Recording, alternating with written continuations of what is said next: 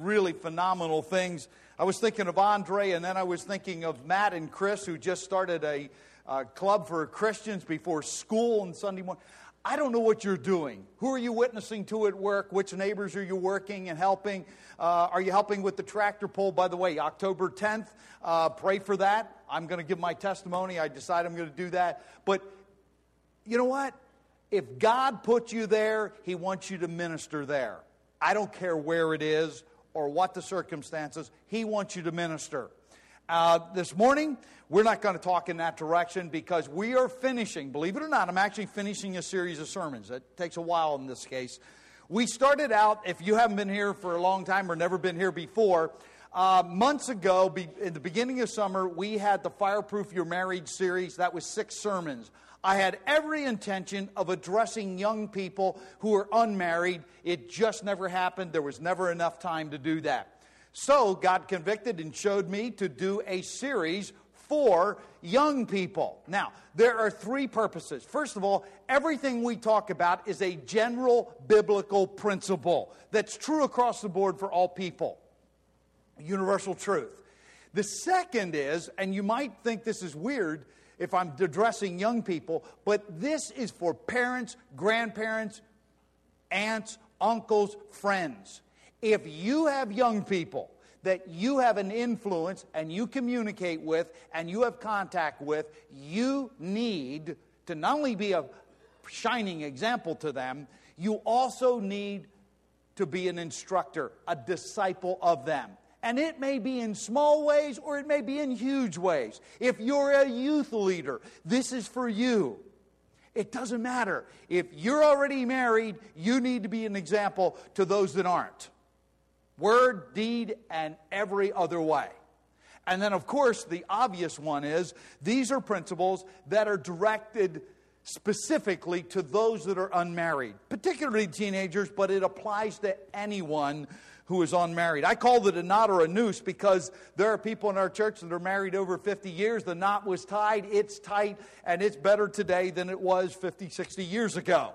On the other hand, I have been in the office and done counseling and been on the phone and in person. People have said, I wish somebody would have told me what you're telling people now ten, five, twenty years ago because I made a mistake and I feel like I'm going around the life with a noose around my neck because I got married. I didn't make right choices. I married the wrong person. I've heard it all. I think I heard it all. It's a noose around their neck. My purpose is to equip you, encourage you, and challenge you so you yourself or you can help someone else in this direction. We've already, really quick review, we've looked at the, this whole process that relationships take, take time. Don't rush into anything. That's what I thought when I was younger. It's like, I got to get married now. What if I lose this girlfriend? I'll never get married. It doesn't work that way. Relationships take time. Don't rush it. Number two, know the meaning of love. As we talked about in that one song about worship, which is expressing my heart attitude to God in whatever form, love has nothing to do with me. It has a focus on the good, the well-being of the other person, taking care and ministering to them. That's what love is. Love is not about me, it's about the other person. Dating is serious. This is something that takes you in a direction that may alter the rest of your life. So you need to take it seriously. We looked at the spiritual bottom line, which said, don't be unequally yoked with an unbeliever. I expand on that because I believe that if you're not spiritually going the same direction, you need to reconsider that relationship also. If God is leading you one direction and you're obedient and the other person is not, that is not a good match. That's not a good direction to go. We also looked at dating is not controlling. In other words, you You never become someone's possession. That is never true. Even in marriage, you're not somebody's possession. You have given up some of your rights and you have now extra responsibilities, but you're not possessed by somebody else. We also talked about using your brain. You say, where does that come in? Use your brain. Because let's face it, the world says love is blind. It doesn't say that in the Bible, but I got to tell you, I know where it came from. Because when you think you're in love and you get emotional attachment or affection for someone, your brain doesn't work the same as it did before. And your hormones, your emotions, and a whole lot of other things get in the way, cloud everything up, including your immorality and all those kinds of things. And we looked at that. That you need to use your brain, looking out for temptations and other assorted things that go with that. Now, I ended with First Thessalonians chapter four, verse three, which says this, "For this is the will of God, your sanctification, that is, that you abstain from sexual immorality." That's where we ended several weeks ago when um, I completed the last sermon. Today, there are three more areas that I would like to look at. We will complete this series now. I've told you that before, but I am actually doing it this morning. Life is more than you see. I'm going to get myself in trouble with this one by somebody, but uh, the Bible says in Proverbs.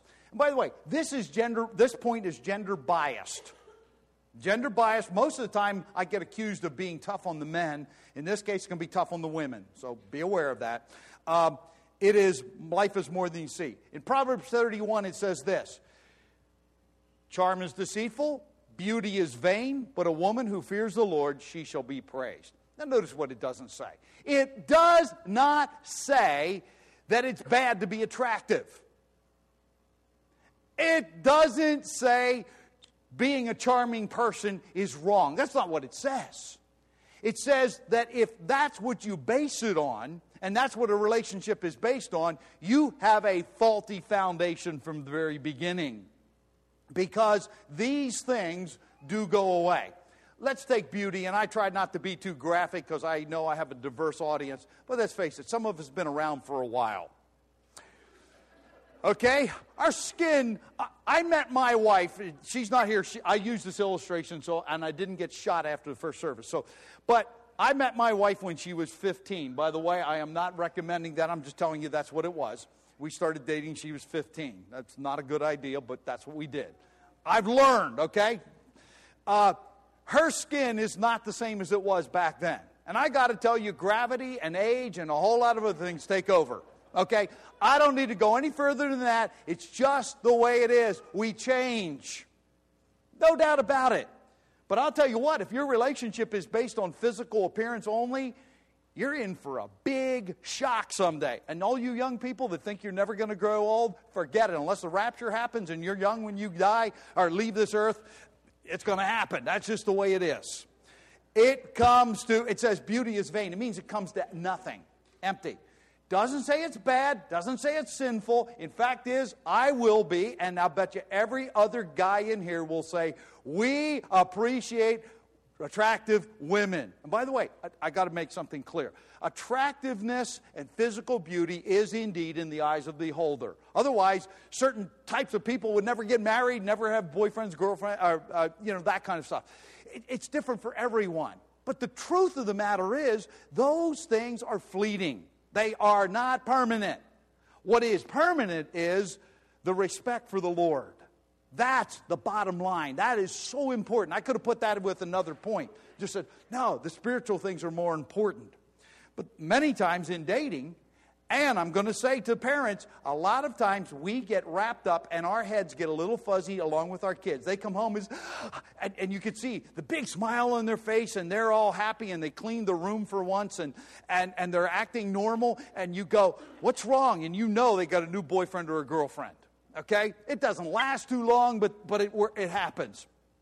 Point is, um, the, I totally lost my point. I don't know what I was doing there.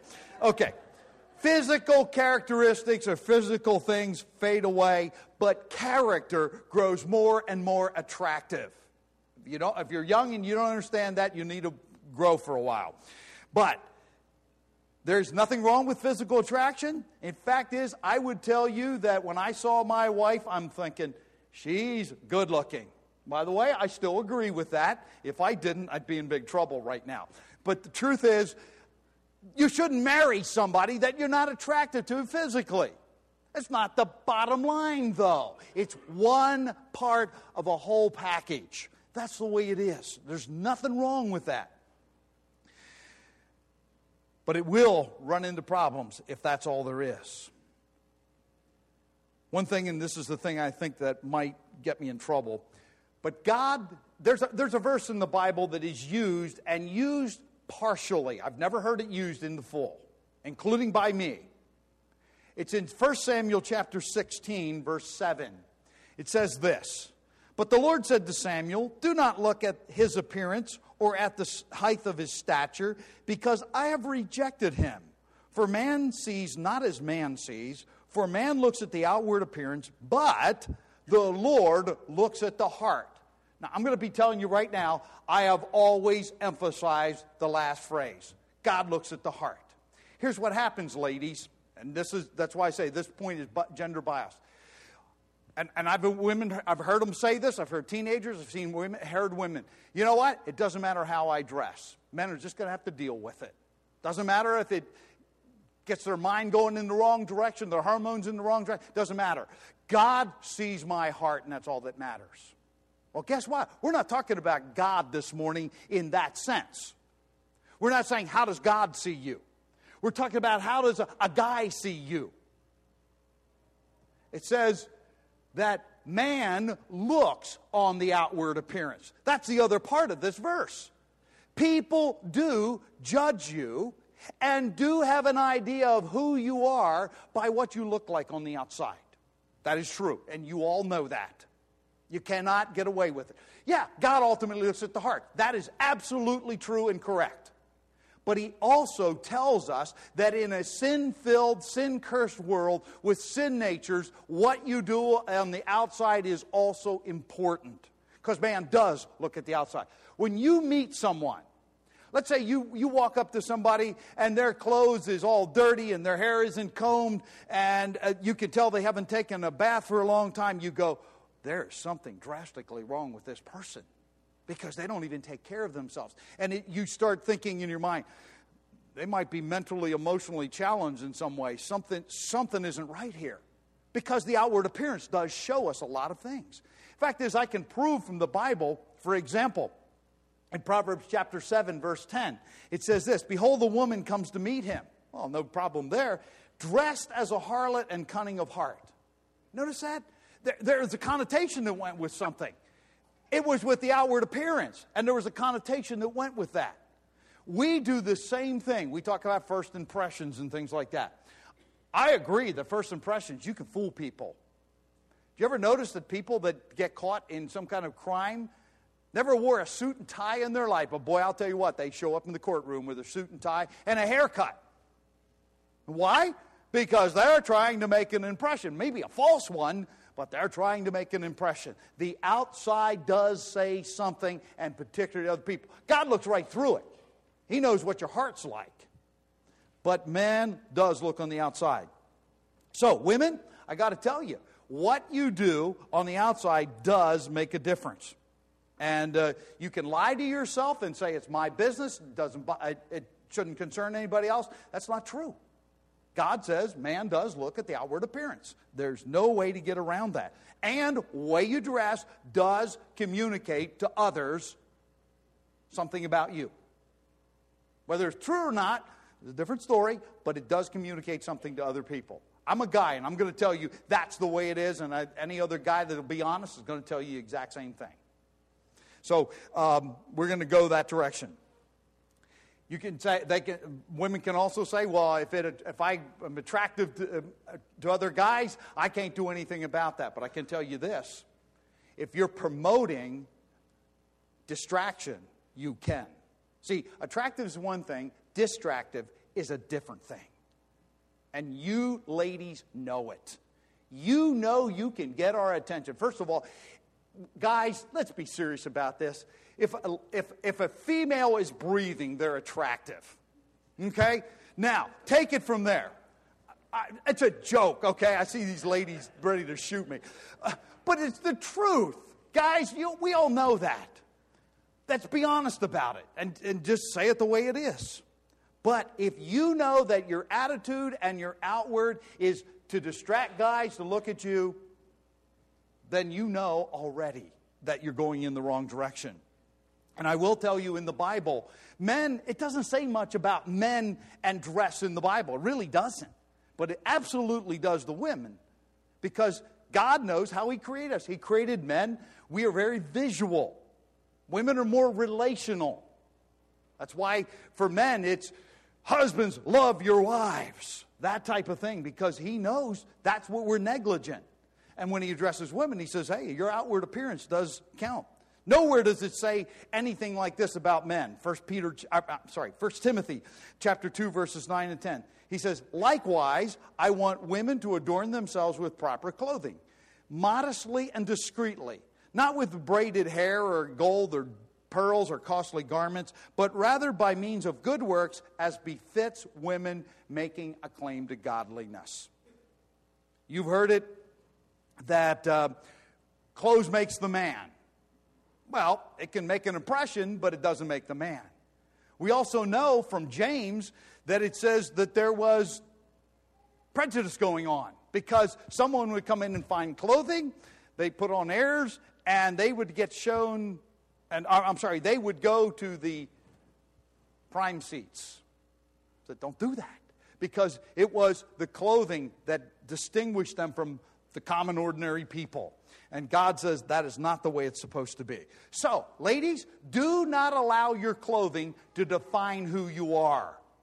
You've heard it over and over again. And even the world knows this. They said, you know, it's more than your looks. It's your brains and those kinds of things. Please. But let's go one step further. Let it be your spirituality. That's what it said several places we already read. Let it be your godly character that defines who you are. Not the latest fashion. By the way, people make lots of money. I'm not against fashion, but I got to tell you that they make lots of money on it, and they'll tell you every year something different. My wife tells me, those two colors don't go together. I said, just wait another five years, and they'll wear those colors together. I mean, that's just the way it is. Um, so you can see how fashion conscious I am. If I ever look good, it's because my wife dressed me. I can tell you that right now. The point is, it's okay to be nice, it's okay to be attractive, but clothes from the very, very beginning were meant to be a covering, and that's what they should do. Just get real practical. I remember, because I grew up in the sixties, early seventies, I remember when girls wore skirts. I don't know if I should say this or not, but you better have clean underwear on because they were that short. Okay, I'm telling you, it was bad. It's going back there again. Now I find it's going the other way, where the top is going down.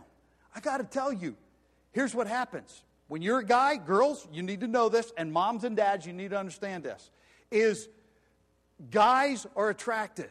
And a young man will say, wow, she's really good looking. What he really means is sexy and provocative and a few other things.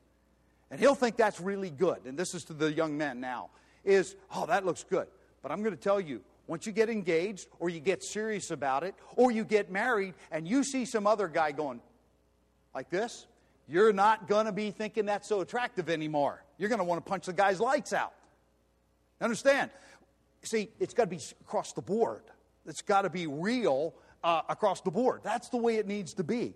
So, Uh, whether it's too much cleavage, too much short a skirt, too too tight, too see-through, and oh, this and this and goes. But I, I never thought I would say this from the pulpit or any other place. But guys and girls, the next one comes to. Please, underwear means under something else. I got to tell. I'm serious. I don't care if it's guys or girls. Underwear is meant to be under. And you say, well, that's not provocative, you know, it's not revealing. But I got to tell you, it says something. I don't care if it says you want, you're a wannabe gangster or whatever it is, but I don't care what it is. It says something. Understand these things. You all know, see, if, if that wasn't true, none of you would have laughed. But you all know that what I'm saying is correct. Be- and the Bible is, backs it right up. It says that. So kind of keep that in mind. And I've already said, guys, you can get your mind befuddled and fuzzy real quick with fancy-looking clothes or lack thereof. But I got to tell you, you'll like it for now, but after a while, your mind will change. Because when you're walking and you see people talking to your wife and they're not looking her in the eyes and they're looking other places, you're not going to like that. So remember that. And remember, guys, when you're ogling somebody else, that's somebody else's daughter. That's somebody else's wife, girlfriend, sister, brother. Or, uh, not brother, but I mean sister. Okay, I'm getting off this subject because I'm going to get in trouble soon.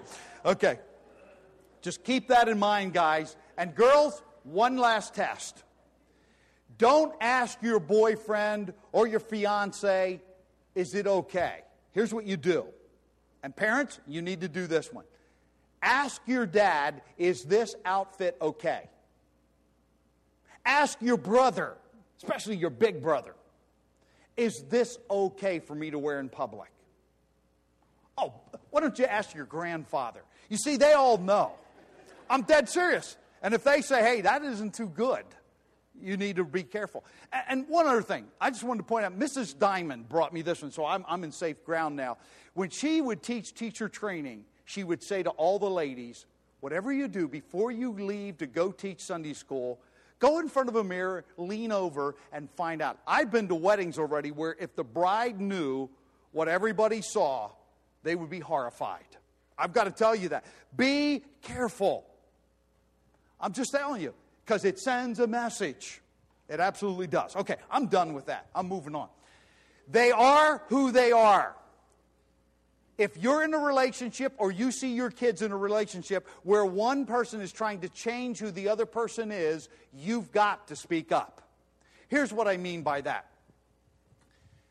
In life, there are three levels of life, and I'm starting at the bottom here. You were born with a personality. Faye and I knew what our children were going to be like by the time they were three years old. And we have not been disappointed. John acted like John, Amy acted like Amy, Missy acted like Missy, still does today. Has it been tweaked and changed somewhat? The answer is, of course. They've grown and matured. But their basic personality will never change. If you are dating somebody and they're trying to change who you are, you need to get out of that relationship. Because that is not what God wants for you. He made you a unique individual, and you need to be who God made you. Because that one there, what you were born with, your personality, you really can't change it. It will get tweaked. For example, people don't think that I'm uh, kind of backward. We were at a wedding yesterday. My wife sat down, and she talked to two other ladies the whole time. I talked to just about no one. I said a few things to people I knew. That was it. She's outgoing. She's been that way ever since I know her. I have always been laid back. The only reason that you think I'm not laid back is because God gave me a gift and gave me a responsibility and position and gave me the power to carry it out. That's what makes me who I am. That changed my personality a little bit, but I got to tell you, on normal things, I'm I'm still that same shy, laid back guy that I always was. None of you believe that for a second, I know, but that's just the way it is. Uh, Except the tractor pulls. But see, that's ministry also, Dave. Okay.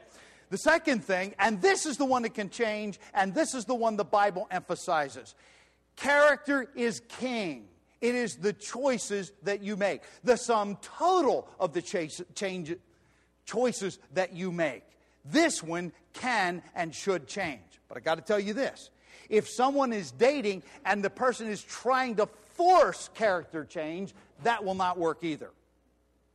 Again, you can't change the person. You can be a good influence, you can be a good testimony, you can be a lot of good things, but you cannot force someone to change their character. Fact is, almost all things that look like forced character changes will always revert back to where they were as soon as the crisis is over. You see it all the time. The last thing is self-control. This one is not self-discipline. Self-discipline simply says, I know when to say yes or no at the right time for the right thing. That's self-discipline. Self-control is essentially stewardship. It is the right, good, and balanced use of all the resources God has given you. That's your spiritual gifts. That's your abilities. That's your education. That's your family. That's your position. That's your money. That's, I don't care what it is. Whatever God has made available to you, you need to use it in a good, right, and balanced way. And uh, that is what takes us above and beyond. That's when we are serving the Lord with our to the fullest. Got to have the character. You're born with the personality, the characters, the choices you make, and self-control is how you use what God has handed to you. And everyone has a different set of things handed to them. You are not me and I am not you. My gifts are different than yours. My abilities are different. My education, all those things. My background, my culture, it's all different.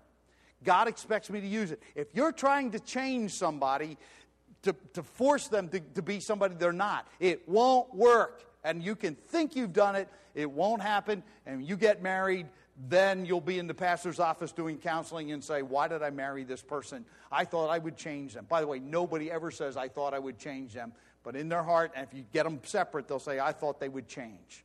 It doesn't work, young people. And parents, if you see it happening, please speak up. Be a parent. You need to do that. You say, you haven't given us any reason to biblically agree with you. Well, how about this, for example?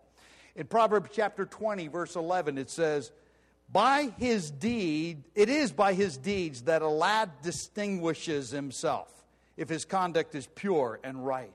In other words, what we do does distinguish who we are. In the New Testament, First Timothy chapter four, verse twelve, says this, Let no one look down on your youthfulness, but rather in speech, conduct, love, faith, purity, show yourself an example of those who believe. In other words, you do express who you are to other people. You are to show that.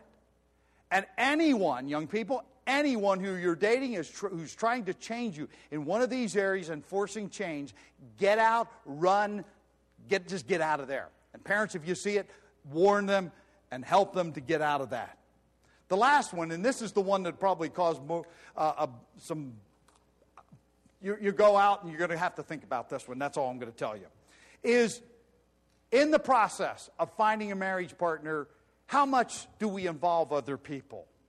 I propose to you that we should involve lots of other people. Particularly, the passage we're going to look at that you've already turned to is going to talk specifically to a father. But I believe this, and I'm just going to read it. If parents and others who know, care about you, and want to see the best in you, and they may even know the person you're dating, if they have a cautionary view, yellow flag, red flag, saying something's not good in this relationship, please, young people, listen to them. I'm not telling you you have to do exactly what they say, but listen, consider anything they tell you, because your mind may be clouded. You need somebody with an unbiased, unemotional, objective view so that you see it for what it is. And young people don't see that. I, if you would have told me that back years ago, I probably would have laughed at you and said, you don't know what you're talking about. Now I'm up here telling you, no, you need to do that. And parents, you need to be involved. I'm not telling you you got to fix a mar- have an arranged marriage or any of those kinds of things. That's not what I'm talking about. I'm saying know your kids, be involved with your kids, be involved with who they're involved with. By the way, that's not only dating relationships, that's all of your kids' relationships. But get to know and spend time with people. And spend time with people. And if you're really serious and mature about this, young people, ask somebody you trust. Ask one of your youth leaders. I'll bet you they'll tell you the truth. You may like what you hear, and you may absolutely not like what you hear. Ask your dad. Ask your mom. You know, ask them, what do you see? Do you see that kind of thing? But, and there's one other thing that you need to remember in this involvement. See, when we are young, I've been there too, um, we think that I love this person, I want to marry this person, it's just me and them. That is not true. You only ever marry one person, and by the way, for anybody that doesn't know this yet, it's one person of the opposite gender, okay, just in case anybody was not clear on that, is you marry a person, but you get, as a package deal, a family and friends and associates. You get them all. Don't think that that has no influence. Oh, I know you're not marrying them, but I'll tell you what, in my office, Romans chapter twelve, the last half of the chapter, I call it the mother-in-law chapter. You know why? Because I have to go back that and show people. Because it's God's way of dealing with social relationships. And I've used it so many times on mother-in-laws. Oh, I'm marrying the daughter, and you got the mother-in-law with. By the way, I'm not against mother-in-laws. I have one too, you know. But and they don't have to be bad, but they can be. And it can be father-in-laws too. It works across the board.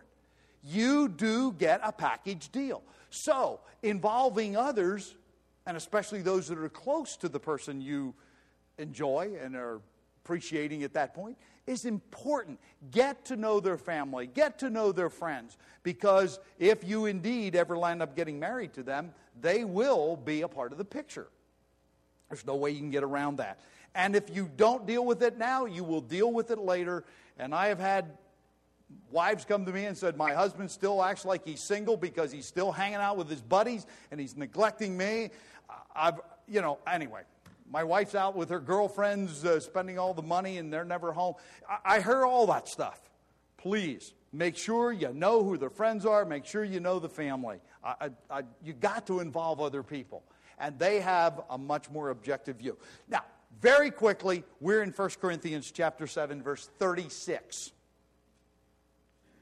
It says there, but if any man thinks that he is acting unbecomingly toward his virgin daughter, if she should be of full age, and if it must be so, let him do as he wishes. He does not sin, let her marry. Understand, patriarchal society, dad had a huge amount of say. Very different than our society. Uh, I don't say we, we should live exactly that way, but the truth of the matter is, this is a biblical principle that family did have some say so. Now, there's a few things here that you can go home and you can disagree with me if you want. I'm not going to be dogmatic on a few of these things because people way smarter than I am don't got it all together. But I believe there are some biblical principles. The first one is, you already heard it, others need to be involved. You need a perspective outside of your own. Okay? In this case, it's a dad. And he says, uh, it's not a sin if his daughter says she wants to get married, she's of full age. I don't know what full age is. I don't know that anybody does. If you know what it is, please tell me. I haven't been able to find it in the Bible. I believe in those days it was much younger than it is today, but I don't believe it's fifteen or sixteen. I don't believe it's seventeen or eighteen. It might be eighteen, twenty-one. I don't know what it is, but somewhere along the line, um, and I, I have to tell you, my, my personal was when they graduated from high school and they were eighteen, that's kind of how I looked at this at that point. But nonetheless, before that, I had a lot of say-so. After that, it goes downhill real fast. But it says it's not sin. She's of full age. She can make her own decision. Verse thirty-six, but he who stands firm in his heart, being under no constraint. We're going to come back to that phrase again because that's going to be a toughie. Uh, being under no constraint, but has authority over his own will and has decided in his own heart to keep his virgin daughter, he will do well. And then it goes on to say, both he who gives his own virgin daughter in marriage uh, will do well, and he who does not give her in marriage will do better. So, it comes down to, it doesn't give us a definitive answer. Now, let's go back to no constraint. I think what that means, and I may be wrong, so I'm not going to be dogmatic, but it's simply this. The daughter isn't saying, Dad, I'm getting married. I don't care what you say, I'm getting married. That's constraint. That's the only thing that fits the context. The point is this. There is a certain age where Dad says, no, that's the way it is. Even our law recognizes that because you can't get married under a certain age without a parent's signature. So even our Pennsylvania law acknowledges that there's something there, somewhere along the line. Uh, but the key thing is not, let's look at, is this exactly what's a full age, what's constraint? That's not my main point because I can't give you a dogmatic viewpoint there. What I can tell you is you need to be involved with your kids. And kids, you need to be respectful toward your parents. That's the key thing that's here. Because it says both of them will do okay. Both of them are okay. But there has to be that oversight. The involvement of those. I didn't think this. I thought my parents were the stupidest people who ever lived. I'm going to tell you that. And I thought that from about twelve to eighteen. After that, I started getting smarter myself and realized they were a lot smarter than I thought. Okay, so understand if you have teenagers, they may think that way of you. you're just going to have to live with it. But during that time when they think they know it all, that's when you need to be there and help them through it. Can you force them to think right? No. Can you force them to have right emotions? No, you can't do that. But you absolutely have the right. No, you don't. You have the privilege. No, you have the responsibility of speaking up, standing up, speaking out, and, and being there. That you must do. If there's nothing else you get from this, that's the bottom line. And dads, according to this, the buck stops with you. Mom's not even mentioned here. I think she has a role in this. But Dad, the buck stops with you. This is a tough place to be. It's not easy. All of these things are um, here in front of us. And our time is out, up. But I have one more statement to make. If, I might as well just read it. If you're in a relationship, I'm sorry, let me start over. Avoid a lifetime of heartache by not starting or by ending a wrong relationship now. And if you're a parent, here's what that goes to you. If you've gotten caught up in Susie came home, Johnny came home, and they were all, oh, I have a boyfriend, a girlfriend, and you're like, oh, that's so cute, and then you're you're vicariously living your lost childhood through them and don't speak up. Start speaking up. Be involved. Not judgmental, not down their throat, but be there. Talk to them. Know what's going on. It's absolutely essential. What I'm looking for, what I believe God is looking for is this. Families that act like families. Be an example. Because what you pass down, it's amazing. My kids are now coming back to me and saying, Mom and Dad, we didn't like what you said, but now we're practicing the exact same things that you said. It's amazing what it is. Be a parent. Be a grandparent. Be a good aunt or uncle. Point these things out, whether it's dress or relationship or whatever it happens to be. Be there. For them. They need you. Young people, you need them. Let's get rid of this stupid generation gap stuff and work together because, let's face it, as I already said, you're all interrelated in this whole thing. All these relationships have other people that are right around the perimeter of it. And that's the way it'll always be. So I encourage you in that direction. We're out of time. If you would stand, please, as we close with a word of prayer. Dear Heavenly Father, we thank you that uh, you are very clear in your general principles.